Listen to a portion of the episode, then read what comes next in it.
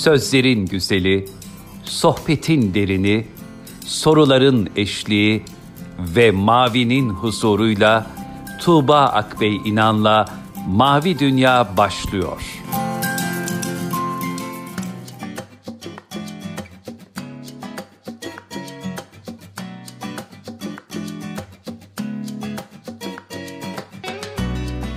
Merhaba sevgili dinleyenler, Tuğba Akbey İnan'la Mavi Dünya'ya hoş geldiniz. Bugün de yine kıymetli bir misafirimiz ve önemli bir konumuz var. İrade Eğitimi kitabıyla Doktor Ferhat Kardaş Beyefendi bizlerle birlikte olacak. Hoş geldiniz programımıza.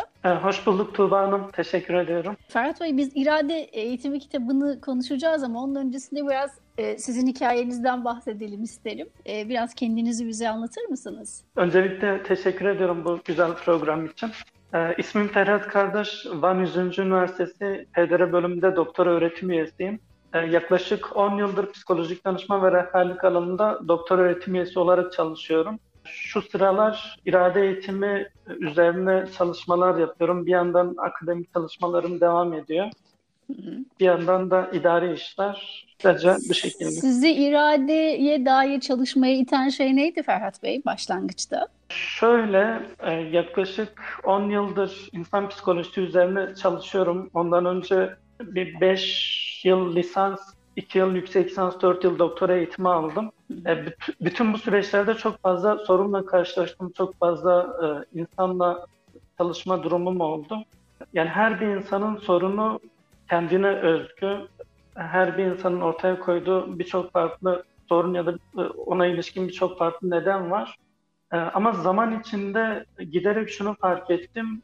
İnsanların ilişkilerle ilgili, yaşamda anlam bulmakla ilgili ya da akademik başarıyla ilgili bütün bu sorunların kökeni az çok irade eğitimi konusuna dayanıyor. Yani hepsinin az çok kendini kontrol etmekle, kendine hakim olmakla, iradeyi güçlendirmekle ilişkili olduğunu fark etmeye başladım. Temel çıkış noktası burası oldu. Şimdi aslında irade dediğimizde her defasında sizin kitapta da değindiğiniz gibi hep bir e, bizden sonraki kuşağın bizden daha iradesiz olduğuna ilişkin, e, giderek daha iradelerini kaybettiklerine ilişkin bir de bakış açısı var. Yani her defasında böyle bir önceki kuşak bir sonrakini bununla ilgili bir suçlamış anladığım kadarıyla. Bu hı hı. noktada nasıl bir değerlendirme yaparsınız? Bu gerçekçi bir duruş mudur? Sahiden giderek daha iradesiz insanlara mı dönüşüyoruz? Güzel bir soru bu. Benim de e, uzun zamandır ilgimi çeken sorulardan biriydi. E, aslında her alanda bu durumla karşılaşıyoruz. E, mesela günümüzün nesliyle ilgili ya da bugünün gençleriyle e, ilgili kaynaklarda şunu gördüm. Aristo, milattan önce bugünün gençleri işte şöyle haylaz, büyüklerin sözünü dinlemiyorlar, nezaketten uzaklar diye e, şikayetlerde bulunuyor. Ondan altı yüz yedi yüz yıl sonrasına geliyorsunuz. O dönemin düşünürleri yine bugünün gençleri diye başlayan genel eleştiriler dile getiriyorlar. Bugün aynı durum devam ediyor. Yetişkinlerimizin ya da yaşlarımızın çoğu yine gençleri suçlama yoluna gidiyor. Bunu merak ettim ve buna ilişkin bir literatürü taramak istedim. Aslında yani araştırma sonuçlarının herkese genellenebilirliği yok. Ama gördüğüm kadarıyla özellikle güzel bir araştırma vardı. altmış yıl, elli altmış yıl öncesinin nesliyle bugünkü gençleri irade eğitimi, haz erteleme gibi konularda karşılaştırmış. Ve karşılaştırma öncesinde uzmanlara şunu soruyorlar. Sizce bugünün gençleri geçmişteki gençlere göre daha mı az iradeli? Alanında uzman, gençlikle ilgili çalışmış uzmanların çoğu kesinlikle gençler giderek iradesizleşiyor cevabını veriyor.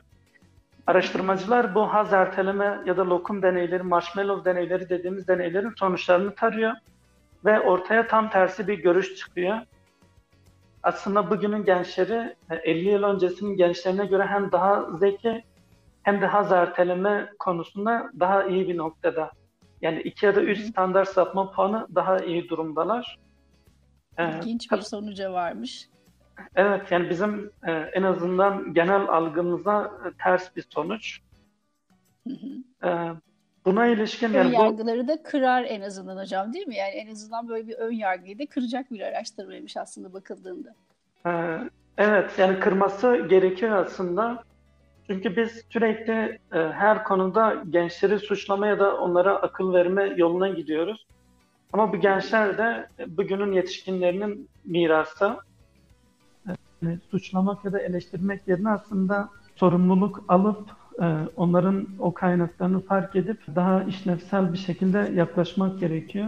Bu araştırma belki o noktada teşvik edici olur bizim için. Şimdi e, kitabınızda İrade Eğitimi Timar Şenlerinden Çıkan Kısa Bir Ömre Uzun Bir Hayattır kitabınızda irade eğitimi bir yol hikayesidir aslında diyorsunuz ve bu hikayeyi e, güzelleştirmek için iki şeyden başlamamız gerektiğinin altını çiziyorsunuz. Birincisi dışsal koşulları, diğeri de kendimizi doğru okumayı öğrenmek. E, başlangıç için bu okuma yazmayı arttırmayı e, önemsiyorsunuz ve bunun e, önerisinde bulunuyorsunuz. Bu kendini okuma meselesi çokça konuşulan ama bir türlü nasıl yapılacağına dair çok da altını dolduramadığımız ifadelerden biri olmaya başladı sanki son dönemde. Hı-hı. Siz ne dersiniz? İnsan kendini nasıl doğru okur ya da kendine dair okur yazarlığını nasıl geliştirir? Kendini bilmek hem psikolojinin hem bütün dinlerin hem bütün felsefi yaklaşımların aslında temel belki sloganlarından biri. O yüzden o bölüme Antik dünyanın simgelerinden olan Delfi'deki Apollon tapınağının girişinde yazılan ifadeyle başladım. Kendini bil ifadesi. Yani psikoloji alanında da bütün değişimlerin, sorunların farkına varmanın temeli aslında yine kendini bilmekten geçiyor. İnsan kendini nasıl bilir? Aslında bu farkındalık süreci ömür boyu devam ediyor. Kendimizi tanımamız zaman alıyor. Ee, yine ömrün sonunda geri dönüp baktığımızda kendimizi iyi tanımış olduğumuzu yine söyleyemiyoruz. Yani yine hep bir şeyler eksik kalıyor. Buna ilişkin psikolojide Johari penceresi diye bir pencere var. Yani şekilsel olarak gösterme imkanı olsaydı güzel bir görseldi. Şöyle özetleyeyim. Benliğin farklı alanlarından söz ediyor. Bir noktası açık alan. Bu hem bizim hem de diğer insanların farkında olduğumuz özelliklerimizi ifade ediyor. Kör alanımız var. Bu alanı biz farkında değiliz bu alanın ama diğer insanlar görüyorlar. Bu bize ilişkin farkında olmadığımız bazı alışkanlıklar, huylar e, ya da insanları rahatsız eden bazı şeyler olabilir. Gizli alan bizim bildiğimiz ama insanlara açmadığımız kısmımızı ifade ediyor. E, bir de karanlık alanımız var. Bu daha çok bilinçaltı süreçlerle ifade edilen bir alan. Bunu ne biz biliyoruz ne de diğer insanlar biliyor. Rüyalar yoluyla ya da iyi bir terapi, iyi bir sağaltım yoluyla ortaya çıkabilen bir alan. Bu bize işlevsel bir yaklaşım sunuyor kendini bilme konusunda. Açık alanımız ne kadar genişse ruhsal anlamda, kişilik anlamda o kadar sağlıklı hale geliyoruz. Gizli alanımız ne kadar genişse insanlardan kendimize ilişkin o kadar çok şey saklıyoruz demektir. Yani kendimizi gizlemek için, duygu düşüncelerimizi saklamak için harcadığımız enerji bir süre sonra bize yük haline geliyor. E, kör alanımız ne kadar genişse bu e, insanları rahatsız ettiğimiz, insanlara zarar verdiğimiz ya da e, bizim kendi algımızla insanların bize ilişkin algıları arasında derin bir uçurum olduğunu gösteriyor. Yani sağlıklı insan o açık alanı geniş olan insandır diyoruz. Bu nasıl sağlanacak? E, bizim kör alanımızı e, daraltmak için öncelikle diğer insanlardan geri bildirime açık olmamız gerekiyor. Bu özellikle çevremizde bizi iyi bilen, tanıyan insanlar olabilir. Bu anlamda eleştiriye açık olmak, diğer insanlardan öneri almak kör alanımızı daraltıyor. Gizli alanımızın daralması için kendimizi insanlara açmamız, onlara duygularımızı, düşüncelerimizi şeffaf bir şekilde tabii ölçüsüne dikkat ederek paylaşmamız gerekiyor. Karanlık alan nispeten daha zor daralan bir alan. Orada da yine dediğim gibi rüyalar yoluyla ya da iyi bir terapistle görüşerek sağaltım sağlayarak mesela çocukluktan gelip bizi bugün etkileyen şeyler var. Onlara ilişkin farkındalığın artması karanlık alanı da daraltır. Onlar daraldıkça açık alan artıyor. Böylece kendimizi bilme ya da farkındalığımızı arttırma düzeyimiz genişliyor. O yüzden bunu hem irade eğitiminin hem normal eğitim süreçlerinin hem psikolojiyle ilgili bütün konuların temelinde ele alıyoruz aslında. Ferhat Bey, şunu merak ediyorum. E, kitapta da sizin verdiğiniz örneklerden biriydi. Ben de özelde de okuduğumda işte marshmallow e, testinin e, çocuklar üzerindeki etkisi böyle son dönemde YouTube'da filan da var. İşte sosyal medyada da kullanıyorlar ama iradenin hı hı. önemli aşamalarından bir tanesi de karar vermektir. Yani insan bir muhakeme yapar ve sonrasında bir karar verir. Bu ya iradi bir karardır ya da değildir aslında bakıldığında. Peki hı hı. bu eksende bakıldığında, yani marshmallow'la uzun vadede bakıldığında işte orada bekleyen çocukların sonra iradeli olduğuna dair bir çıkarım var. Aslında pek çok dinamiği falan da var araştırmanın ama hı hı. burada benim sormak istediğim şey şu aslında. İrade dediğimiz şey akılla beraber olduğu için çok yetişkine ait bir kavram olabilir mi gerçekten? Yani çocuktan bir iradi, bütünsel bir iradi duruş beklemek, çocuğun karar verme mekanizmasının, muhakeme gücünün henüz tam olarak gelişmemesi adına bakıldığında ona haksızlık olur mu? Yani en son dediğiniz şekilde bakılırsa, çocuktan çelik gibi bir irade beklenirse bence evet, kesinlikle bir haksızlık olur. Buradaki araştırmaların, bu marshmallow deneylerinin ya da haz erteleme deneylerinin amacı aslında iradenin biraz kökenlerine inmek. Orada hem bin dokuz yüz altmışlarda yapılan çalışmalar var, hem yetmiş beşte Avustralya'da yapılan benzer bir çalışma var. kırk yıl boyunca bu çocukları gözlemliyorlar. Ve çocukken haz ertelemesi yapabilen çocukların yetişkinlik kimliğinde daha sağlıklı oldukları, daha iyi işlere girdikleri, eşleriyle daha iyi anlaştıkları ortaya konuluyor. Ama yani bu araştırmalarda çocuklarda iradeyi geliştirmek ya da çocuklarda çok işte çelik gibi bir irade meydana getirmek gibi bir kaygı yok aslında. Burada bizim yapmamız gereken temel çıkarım aslında yine ebeveyn tutumları ve çocuk yetiştirme tarzlarıyla ilgili. Heh, evet. Şimdi onu soracaktım. Yani o çocukların Hı. yetişme biçimi mi bir farklılık oluşturmuş da daha iradeli durmuşlar şeker karşısında? Şöyle aslında e, yani bu psikolojinin yüz yıllık, yüz elli yıllık bir tartışma konusu. Bizim kişiliğimizi Hı. genetik mi belirliyor, çevre mi belirliyor? Aynı şey Hı. mutluluk e, kuramları için de geçerli. Mesela en son mutlulukla ilgili ortaya atılan güncel bir kuram var. Deniliyor ki mutluluğun yüzde ellisi genetik faktörlerden, yüzde onu bizim yaşam koşullarımızdan, yüzde kırkı da bilinçli tercihlerimizden kaynaklanıyor. Aynı şey bugün gelinen aşamada kişilikle ilgili konuşuluyor. Eskiden genetik daha baskındı, sonradan ibre biraz çevreye, yetişme koşullarına döndü. Bugün e, genetik yoluyla çevre ya da çevre yoluyla genetik gibi bir süreç konuşuluyor. Yani doğuştan gelen bir potansiyel var, e, genetik koşullar var. E, ama bunun e, uygun ortamı, e, uygun yetiştirilme biçimleri, ebeveyn tutumları tarafından şekillenme süreci önemli deniliyor. E, bu bayağı karmaşık bir konu. Hatta bazıları e, bu süreci bizim atalarımıza birkaç nesil öncesine kadar götürüyor. Mesela son zamanlarda e, travmalarla ilgili ilginç evet. araştırmalar var. E, travmaların kalıtsal olarak aktarılma sürecinden söz ediliyor. Seninle Başlamadı diye bir kitap var, orada güzel ele almış evet. konuları. Bunlar bir gerçekliği ifade ediyor. Yani genetik faktörler var. Dolayısıyla çocuğun o bahsettiğimiz irade sürecinde mutlaka genetik bir temel var. Ama bugün biz hem ruh sağlığı, hem eğitim, hem psikoloji alanları olarak müdahale edebileceğimiz, değiştirebileceğimiz kısımlara odaklanmak istiyoruz. O yüzden e, orada ebeveyn tutumlarına çok büyük bir e, vurgu var. Bu mutlulukla ilgili e, kuramdan söz ettim. yüzde elli genetik, işte yüzde kırk bilinçli tercihlerimiz. Aynı şey aslında e, temelde irade konusu için de geçerli. Biz dini terminolojide cüz'i irade, külli irade kavramlarını kullanıyoruz. Aslında bizim yani irade olarak müdahale edebildiğimiz, değiştirebildiğimiz işte yüzde otuz, yüzde kırklık bir alan var belki. Çocuklarda da yine o şekilde bir genetik temel var. Ama uygun ebeveyn tutumu, yaşantı zenginliğinin sağlanması, çocuğun iyi bir öğretmene denk gelmesi gibi koşullar o genetik müdahale, genetik temeli de etkileyip aslında irade noktasında çocukları daha iyi bir noktaya getirebiliyor.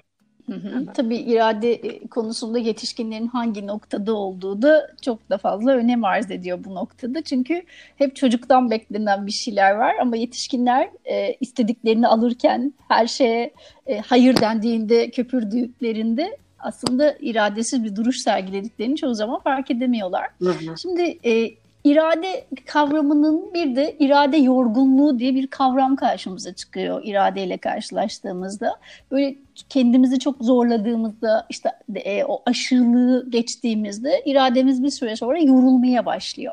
Şimdi bu noktada siz iradede de denge konusunu nasıl ifade edersiniz? Yani hiç de bir, yani hiç iradi davranmamakta bir dengesizlik, e, her şeyden kendimizi e, ari tutmakta bir dengesizlik. Sizce doğru bir irade için hangi dengede durmak e, daha sağlıklı bir çizgiye taşır bizi? Hı hı. Dengeyi aslında yaşamın bütün alanları arasında sağlamamız gerekiyor. Sizinle program, bu programı yapmadan önce bir makale okuyordum psikolojik denge konusu üzerine. Orada anlamlı bir yaşamın, mutluluğun aslında tamamen yaşamın farklı alanları arasında dengeyi kurmakla ilgili olduğunu savunan bir teori ortaya atmışlardı. Yani çok yönlü yaşayan, farklı alanlardan deneyimleri olan, mesela ailesini ailesine zaman ayırırken işini ihmal etmeyen, aynı şekilde işte akademik işleri yaparken e, ailesini ihmal etmeyen gibi farklı yaşam alanları arasında o dengeyi, o ölçüyü tutturabilen insanların e, daha mutlu ve e, yaşamda daha büyük bir anlam yakaladıklarını ortaya koyuyordu o araştırma. Yani bu açıdan baktığınızda o denge ve ölçü hali aslında hayatın her alanında önümüze çıkıyor. Yani çocuk eğitiminde çıkıyor, kişiler arası ilişkilerde çıkıyor, dini yaşantıda çıkıyor. E, aynı şekilde irade eğitiminde de o denge konusu önemli. E, buna ilişkin e, batarya ve kas metaforları kullanılıyor psikoloji literatüründe. Yani iradenin de aslında bir kas gibi zihin kası olduğu, onu geliştirmek için düzenli olarak egzersiz yapmamız gerektiği, aşırı şekilde yorduğumuzda o kaslara, o bünyeye zarar verebileceğimizi, aynı şekilde tamamen tembel, atıl bir halde bıraktığımızda onun hiçbir gelişme göstermeyeceğine yönelik bir e, metafor var, bir benzetme var. E, aynı şey e, batarya metaforu da pil olarak kullanılıyor. Yani irademizin aslında bir batarya gibi e, çalıştığı söyleniyor.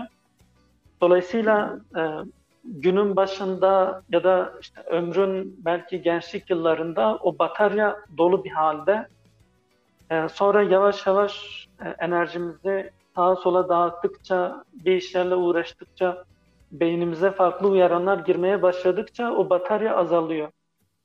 O yüzden e, yani irade konusunda yaşam enerjimizi kime, neye, hangi gündeme ne kadar harcadığımız önemli bir mesele haline geliyor.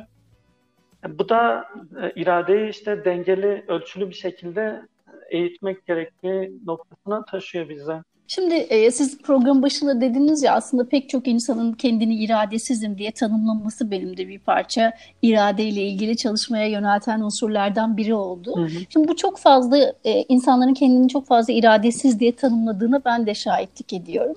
E, bir taraftan da iradenin acaba geliştirilebil mi, yani geliştirilebilir bir şey olacağına hiç mi inanmıyoruz da sürekli kendimizi bu iradesizlik e, etiketinin altında hapsediyoruz? Sizce nasıl değerlendiriyorsunuz? Yani insanlar neden iradesiz olduklarını bu kadar eminler ama onu değiştirmek için çaba sarf etmiyorlar? Yine çok güzel bir soru sordunuz. Bu da benim cevabını aradığım sorulardan biriydi. En son geldiğim nokta, yani bu kitlesel oblomovluk diye bir başlık vardı kitapta. E, Oblomov karakteri üzerinden. Dün Twitter'da biri benim kitabı alıntılamış. Çok güzel bir kitap diyor, çok yararlandım ama iradesiz biri olduğum için kitabı yarıda bıraktım diye. Yani bu kadar yaygın hale gelmesinin nedeninin kitlesel bir savunma mekanizması olduğunu düşünmeye başladım. Yani yine bugünün nesilleri, bugünün gençleri diye başlayan bir genelleme yapmış olmayayım bu kadar beyandan sonra. Ama gördüğüm kadarıyla... Bu zamanın insanları deyip daha genel bir hale getirelim. Ya da varoluşsal bir ifade kullanalım. Modern Var, zaman evet. insanı. Yani evet. bugün karşılaştığım birçok insan e, yani çok iyi şeyler yapmak istiyor. Mükemmel bir hayat yaşamak, ilişkilerini e, ilişkilerinden doyum almak istiyor. En iyi işe yerleşmek istiyor. En iyi arabaya binmek istiyor. Ama bunu mümkünse hiç çaba harcamadan ya da hiç rahatsız olmadan yapmak istiyor. Bu konfor alanı diye tanımladığımız bir alan var. Ee, yani hepimizin aslında o içine düştüğü atalet bataklığını belki ifade ediyor. Konfor alanı etliye sütlüye dokunmadan hayata, insanlara, dünyaya ilişkin büyük beklentiler içinde olduğumuz alanı ifade ediyor. Ee, konfor alanının hemen dışında korku alanı var. Bir ötesinde öğrenme alanı, bir ötesinde gelişim alanı var. Ee, bu Platon'un mağara metaforunu bilirsiniz. Zincire bağlı, sadece mağaradan, e, arkadan yansıyan yansımaları görerek yaşayan insanlar var. Platon, e, onun için işte bu bizim hikayemiz diyor. E, belki modern zaman insanın hikayesini de anlatıyor. Yani bugünün e, insanı o konfor alanının içinde yanılsamalarla, gölgelerle e, ve yaşama ilişkin büyük iddialarla, büyük sözlerle yaşıyor. Ama bütün bunlar için e, mümkünse kendisine hiç dokunulmamasını, hiç yorulmamayı, bir anlamda her şeyin kendisine altın tepside sunulmasını bekliyor. E, yani böyle olunca yaşamın travmalarına, zorluklarına, engellerine karşı bir dayanıksızlık oluşmaya başlıyor. Bu da işte ilk engelde pes eden, ilk zorlukta dağılan, ilk tartışmada evliliği bitiren e, ya da ilk sınavı kaybettiğinde eğitim hayatını sonlandıran insanlar olarak önümüze çıkıyor. E, yani bu noktada e, bu kitlesel bir savunma mekanizması gibi duruyor. İradeyi eğitmek mümkün mü? Evet, mümkün. Ama bence yarıda bırakmak ya da iradesiz olduğunu kabul etmek bir zorunluluk değil, sadece bir tercih. İşte o tercih de bizim toplam, yaşamdaki toplam tercihlerimizin bir sonucu olarak şekilleniyor. O yüzden iradeyi eğitmek dediğimizde işte sadece bir kitap oku, iradeni eğit, dört dörtlük çelikten bir iradeye sahip ol, işte bu beklenti yanlış. O yüzden başta beklentileri daha dengeli, ölçülü tutmak gerekiyor. Bir de biraz yorulmayı, biraz konfor alanının dışına çıkıp o korku alanını, risk alanını, gelişme alanını deneyimlemek gerekiyor. Hı hı. Şimdi hocam şu, şu kısmı da konuşalım isterim. Çünkü irade çok bütünsel bir kavram ama insanın kendi hayatında her alanda iradeli olabilmesi mümkün müdür? Mümkün değil elbette. Ama şöyle bir sıkıntı var. Bir alanı tamamen boşladığında, yani gördüğüm kadarıyla zaman içinde o bir geminin ya da bir teknenin su alan deliğine dönüşüyor. Yani bir alanda büyük bir boşluk oluştuğunda o boşluk büyüyor, büyüyor. Zamanla diğer alanları da etkilemeye başlıyor. O yüzden yaşamın her alanında dört dörtlük bir iradeye sahip olma beklentisi sağlıklı bir beklenti değil. Ama bir alana odaklanırken diğer alanları ihmal etmek e, zamanla o da bizi tekrar başa döndürüyor gibi. E, o yüzden daha dengeli ilerlemek, e, bunun mesela somut bir örneğini verirsek biz hep e, din-dünya dengesinden söz ediyoruz inançlı insanlar olarak. Ee, işte yarın ölecekmiş gibi, ahirette hiç ölmeyecekmiş gibi dünyaya çalış kısmı. Bir tarafa çok fazla zaman ayırdığınızda, çok fazla o alanda daldığınızda diğer taraftan nasibiniz gidiyor. Diğer tarafa kendinizi çok kaptırdığınızda bu defa öteki alan gidiyor. Yani bunun gibi az önce bahsettiğimiz yaşamın farklı alanlarındaki o dengeyi sağlamak, e, irade eğitimi konusunda da yani belli öncelikli temel alanlar var. Bir öğrenci için okul hayatı, işte bir akademisyen için akademik çalışmaları, bir yazar için yazma serüveni gibi. E, ama diğer alanları da çok ihmal etmemek gerekiyor. Yani ben böyle düşünüyorum. Hı. Hocam bir de e, şunu da konuşalım isterim. Şimdi normalde irade çok bireysel bir şeymiş gibi konuşuyoruz ki bir tarafıyla öyle elbette, ama toplumsal olayları okumaya çalıştığımızda aslında o bireysel geliştirilememiş iradenin toplumsal pek çok olayın dinamiğini de oluşturduğunu görüyoruz. İşte hani cinsellikle ilgili, hayat problemlerini çözebilmekle ilgili, şiddetle ilgili, e, işte kavga etme biçimiyle ilgili pek çok şey aslında temelinde, eğer yanılmıyorsam, iradeden beslenen bir şeyi de beraberinde getiriyor, öyle değil mi? Yani evet, bireysel bir gelişim gösterirken aslında toplumsal bir alana açılan bir tarafı da var iradenin. E, bu sebeple önemini zannediyorum altını çok çizmemiş çizmemiz gereken bir noktaya taşıyor irade. Yani ben kendi başıma irade gösterirken aslında bu çocuklarıma da, evliliğime de, toplumsal ilişkilerime de yansıyan bir şeye dönüşüyor. E, acaba iradesizlik bir taraftan bizim için çok işlevsel bir şey olduğu için mi iradeli olmayı tercih etmiyoruz? Yani işte öfkelendiğimde bağırıyorum, kızdığımda sonuna kadar bu hakkımı kullanıyorum. Ne bileyim, yemek istediğimde sonuna kadar yiyorum. Ne olacak canım diyorum. Bunların hepsi benim işte hayatta kalmamı kolaylaştıran ya da işte hayata dair beni kolaylaştıran şeyler olduğu için mi acaba bireysel iradede zorlanıyoruz ya da kaçıyoruz sürekli? Bireysel irade ve kolektif irade. Ee, aslında yani bu kitabı yazarken başta çağın iradesizlik salgını diye bir başlıkla başlamıştım. Sonradan e, irade eğitimi gibi bir kitaba, umut aşılaması gereken bir kitaba e, böyle ağır bir başlıkla girmenin çok doğru olmayacağını düşündüm. Ama tabii o düşüncem değişmedi. Yani her alanda e, genel bir salgın gibi yayılan bir iradesizlik hastalığı ya da iradesizlik salgını var aslında. Ee, dediğiniz gibi o bireysel düzlemdeki irade gücü ya da iradesizlik e, kar topu etkisiyle aslında toplumsal düzeyde büyük sorunlar olarak karşımıza çıkıyor. Bu yani yaşama ya da olaylara nereden baktığınıza göre değişir. Mesela bir sosyolog e, insan davranışını anla anlamaya çalışırken daha büyük ünitelerden başlar, şehirden başlar, göç olgusundan başlar, toplumdan başlar. Ama bir psikolog ya da bir eğitimci tam tersine, yani insandan, insanın davranışından ilerleyerek toplumu anlamaya çalışır.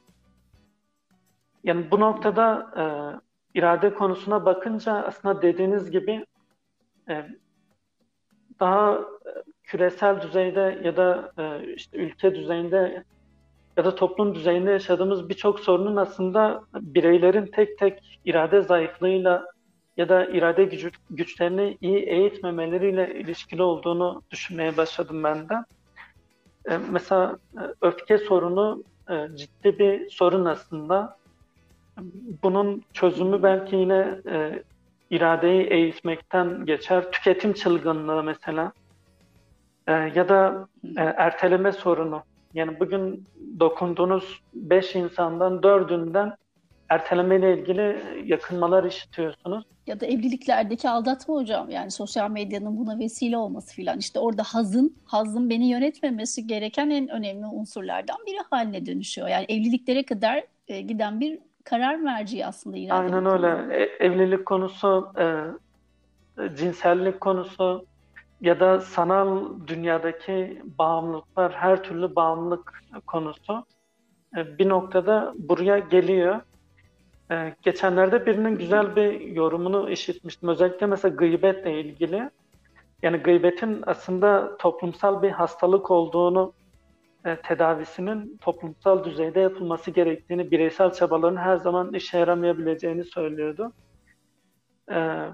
Yani bu da aslında bir yönüyle iradeyle ilgili.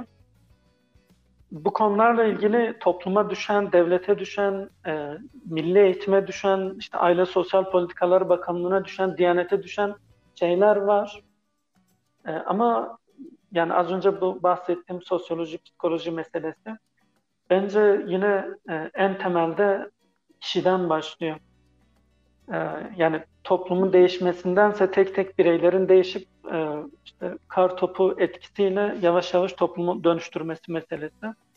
Yani yine çözüm en temele bireysel düzlemde irademizi güçlendirmeye gelecek.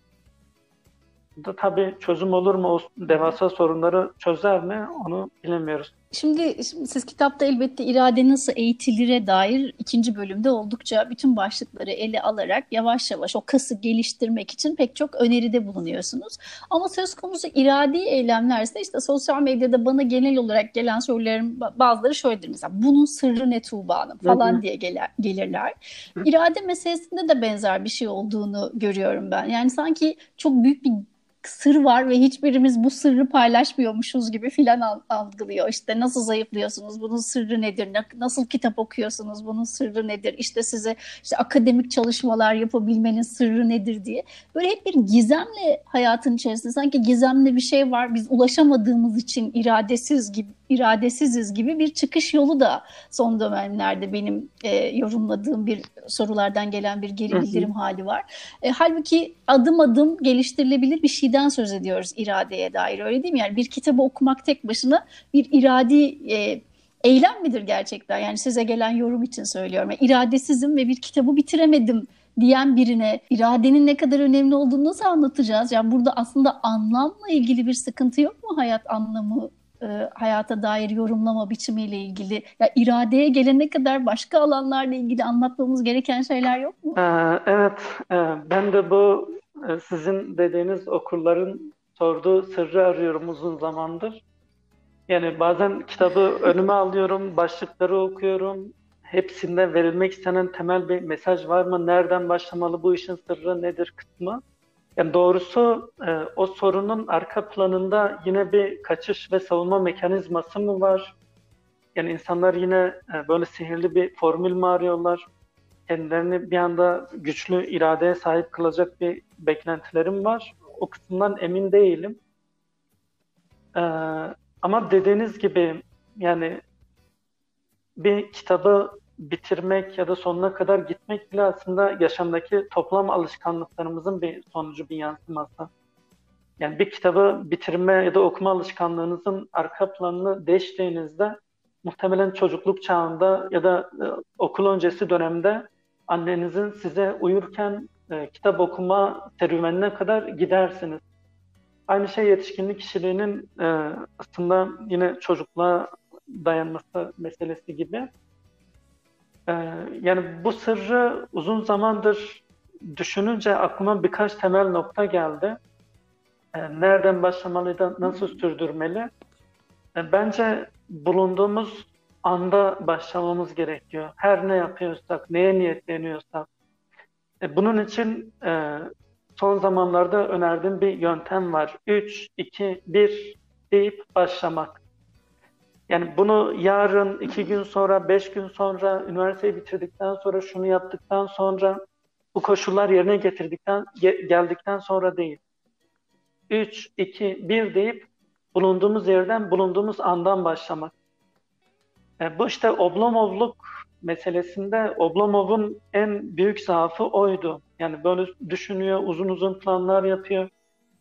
E, içinde bir İstek var ama harekete geçmiyor. Yani bir yerden üç, iki, bir deyip başlamıyor. E, bu nokta bence önemli.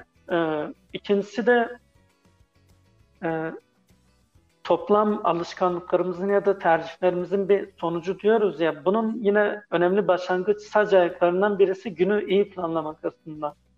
Yani bir insan saat on bire, on ikiye kadar uyuyorsa, gece on ikiden sonra, birden sonra uyuyorsa, o insanın gördüğüm kadarıyla yaşamda iyi şeyler yapma şansı çok az. O yüzden e, mutlaka yani bütün o savunma mekanizmalarını, işte ben gece verimli çalışıyorum ya da işte gece çalıştım, yoruldum, o yüzden e, gündüz geç uyanıyorum e, kaçışını bırakıp güne erken başlayıp ve günü iyi planlamak gerekiyor. E, yani irade nasıl eğitilir, e, başladığım kitabı nasıl bitiririm, teknolojiyle arama nasıl mesafe koyarım, başladığım diyetin sonunu nasıl getiririm. Bence bütün bunlar için e, o başlangıcı iyi yapmak gerekiyor. Zamanı iyi planlamak, erteleme yapmadan bulunduğumuz yerden başlamak ve tabii ki dediğiniz gibi Ee, anlam konusu. Ee, o da önemli saç ayaklarından birini oluşturuyor. Son olarak şunu da sorayım, ondan sonra artık hocam programı da nihayet erdirelim. Şimdi e, irade eğitimi kitabınızda irade zayıflığının tomografisini çek diyorsunuz ve önemli sorulardan bahsediyorsunuz. İşte kimlerle beraberken daha güçlü oluyor, kimlerle birlikteyken daha zayıf oluyorsun. Bir zevke yenik düşmeden önce zihin ve duygu dünyanızda nasıl bir mücadele veriyorsunuz? Kendinizi hangi sözler ve vaatlerle kandırıyorsunuz? Sizi güçleştiren ve zaaflara karşı savunmasız hale getiren inançlarınız neler? Şimdi e, anlam arayışında da elbette sorular e, bizim için önemli bir eşlik edici. Ve galiba soru sorarak irademizle ilgili de tomografiyi doğru çözebiliyoruz, öyle değil mi? Yani sizin yazdıklarınızdan anladığım şey bu. Bu anlamda insanın o sürekli bir muhasebe yapmasının, evet, sağlıklı ama bir taraftan az önce de söylediğiniz gibi e, adım atmayı zorlaştırıcı bir şey olduğunu da altını sıkça çiziyorsunuz. Yani bu soruların cevaplarını verdikten sonra beni adım atmaya götürecek o ilk hamle ne olmalı? Yani ben e, işte kimlerle birlikte güçlü olduğumu fark ettim, bunları belirledim, bu soruların cevapları bende var. Orada beni harekete geçiren şey ne olmalı? Tamam, yapayım, başlayayım ama O, o tutuşturucu işte bir kitap mı olmalı, bir uzman desteği mi olmalı, bir arkadaş mı? Nasıl yorumluyorsunuz o ilk şeyi yaptıran ve sonrasında devamını getiren şeyi? Yani bir önceki e, konuda konuştuğumuz mesele aslında bulunduğu andan hemen eyleme geçmesi gerekiyor. Tamam, geç, işte devamlılığı evet. zorlaştıran, yani devamda zorlanıyor pek çok insan hocam. Yani tamam, mesela diyete pazartesi başlarım diyor ki başlıyorlar diyelim ki insanlar. Ama salı olduğunda o devam etmiyor. Soruların cevaplarını düşünüyor diyelim ki, bir anlam arayışı içerisinde de. Ama kendinin tomografisini çekmekte zorlanıyor pek çok insan. Bu noktada bir e, psikolojik danışman olarak ne önerirsiniz diye Anladım. daha anlaşılır hale getireyim. Ee, ya işte şey, yani iradeyi güçlendirme, geliştirme ya da e, iradenin zorluklarıyla baş etme sürecinde aslında sihirli formüller ya da hazır cevaplar yok. E, tomografi çekmek derken işte zaten e, o vurgu var. Yani her bir bireye özgü bireyselleştirilmiş bir irade güçlendirme programı çıkarmak gerekiyor. Çünkü herkesin zaafı ya da herkesin tıkandığı nokta farklı oluyor. O yüzden yani birey ya bunu kendi başına yapmayı öğrenecek, İşte bunu nasıl yapacak? Kendini bilme dediğimiz aşamadan başlayıp yani kendini tanıması, çevresinden geri dönüt alması ya da sorular soracak yani insanlara ya da kendine. İşte güçlü yanlarım ne, ne hangi zamanlarda iradesizim gibi böyle daha tanımlar ve daha evet, somut bir yere getirecek. Evet. Hatta bunu mesela irade gelişim gününü tutmak diye bir öneri vardı. Bunu yazması. Çünkü e, çoğu insanın mesela hatalarından biri de bu oluyor. Başlıyor diyete, spora ya da başka bir şeye. Bir yerde tıkanıyor, bitiriyor. Orayı öylece bırakıyor. Bu şey gibi sınava hazırlanan çocukların e, yanlış soruları çözüp, şey, soruları yanlış çözüp orada bırakması gibi. Halbuki dönsen nerede yanlış yaptım e, ya da demek ki birkaç yanlışını gördükten sonra mesela işte sayılarla ilgili ya da işçi havuz problemleriyle ilgili genel bir sorunum var diye bir farkındalık gelişiyor. Mesela bu bahsettiğimiz durumda sürekli tıkandığı, sürekli tam böyle geri adım attığı nokta neyse, işte o sır dediğimiz şey, kendi sırrını bulması, yakalaması, fark etmesi gerekiyor.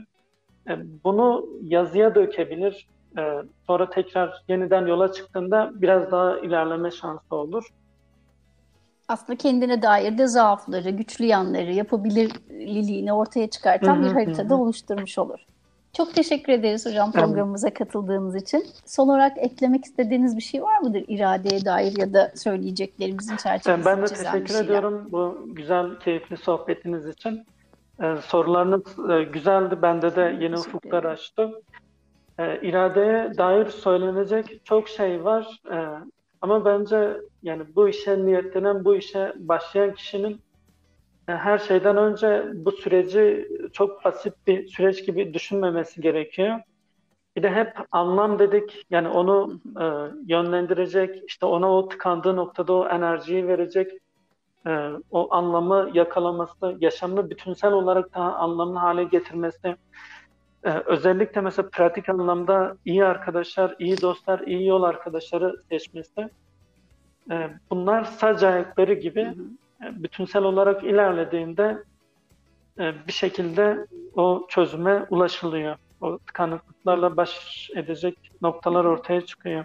Çok teşekkür ederiz bir kez daha. Çalışmalarınızda ben de teşekkür ediyorum. Ee, iyi günler, iyi çalışmalar diliyorum size. Hayırlı günler. Sağ olun, çok teşekkürler.